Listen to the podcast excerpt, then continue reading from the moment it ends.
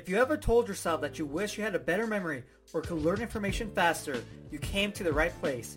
This is the Memory Talk Podcast.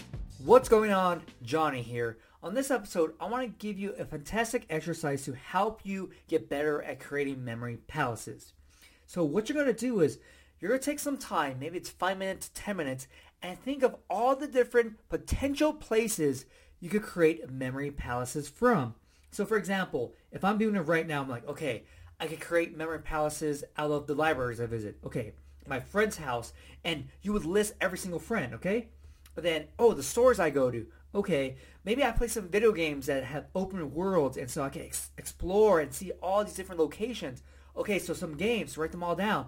And so you're just going through and creating potential places to create memory palaces from.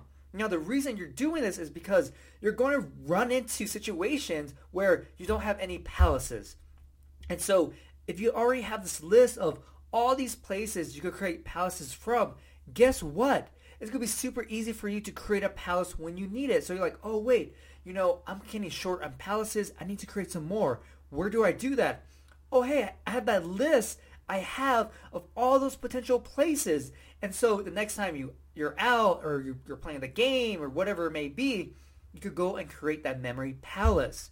And so it's a very simple exercise, but it gives you an amazing list that you can always refer to when you need to create memory palaces.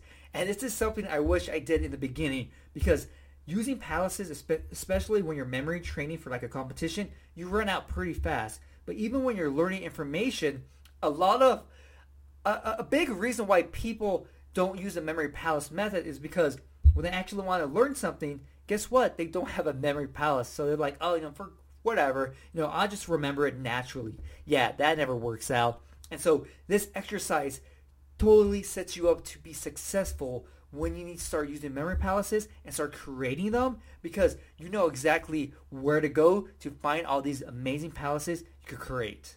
If you want to learn more memory techniques, get your free memory program. A link is going to be in the episode description and the podcast description. Also, if you haven't subscribed to my podcast yet, subscribe, share it with everyone, and if you have a minute, I would greatly appreciate it if you left me a review. Hopefully, you enjoyed this episode, and I'll see you next time.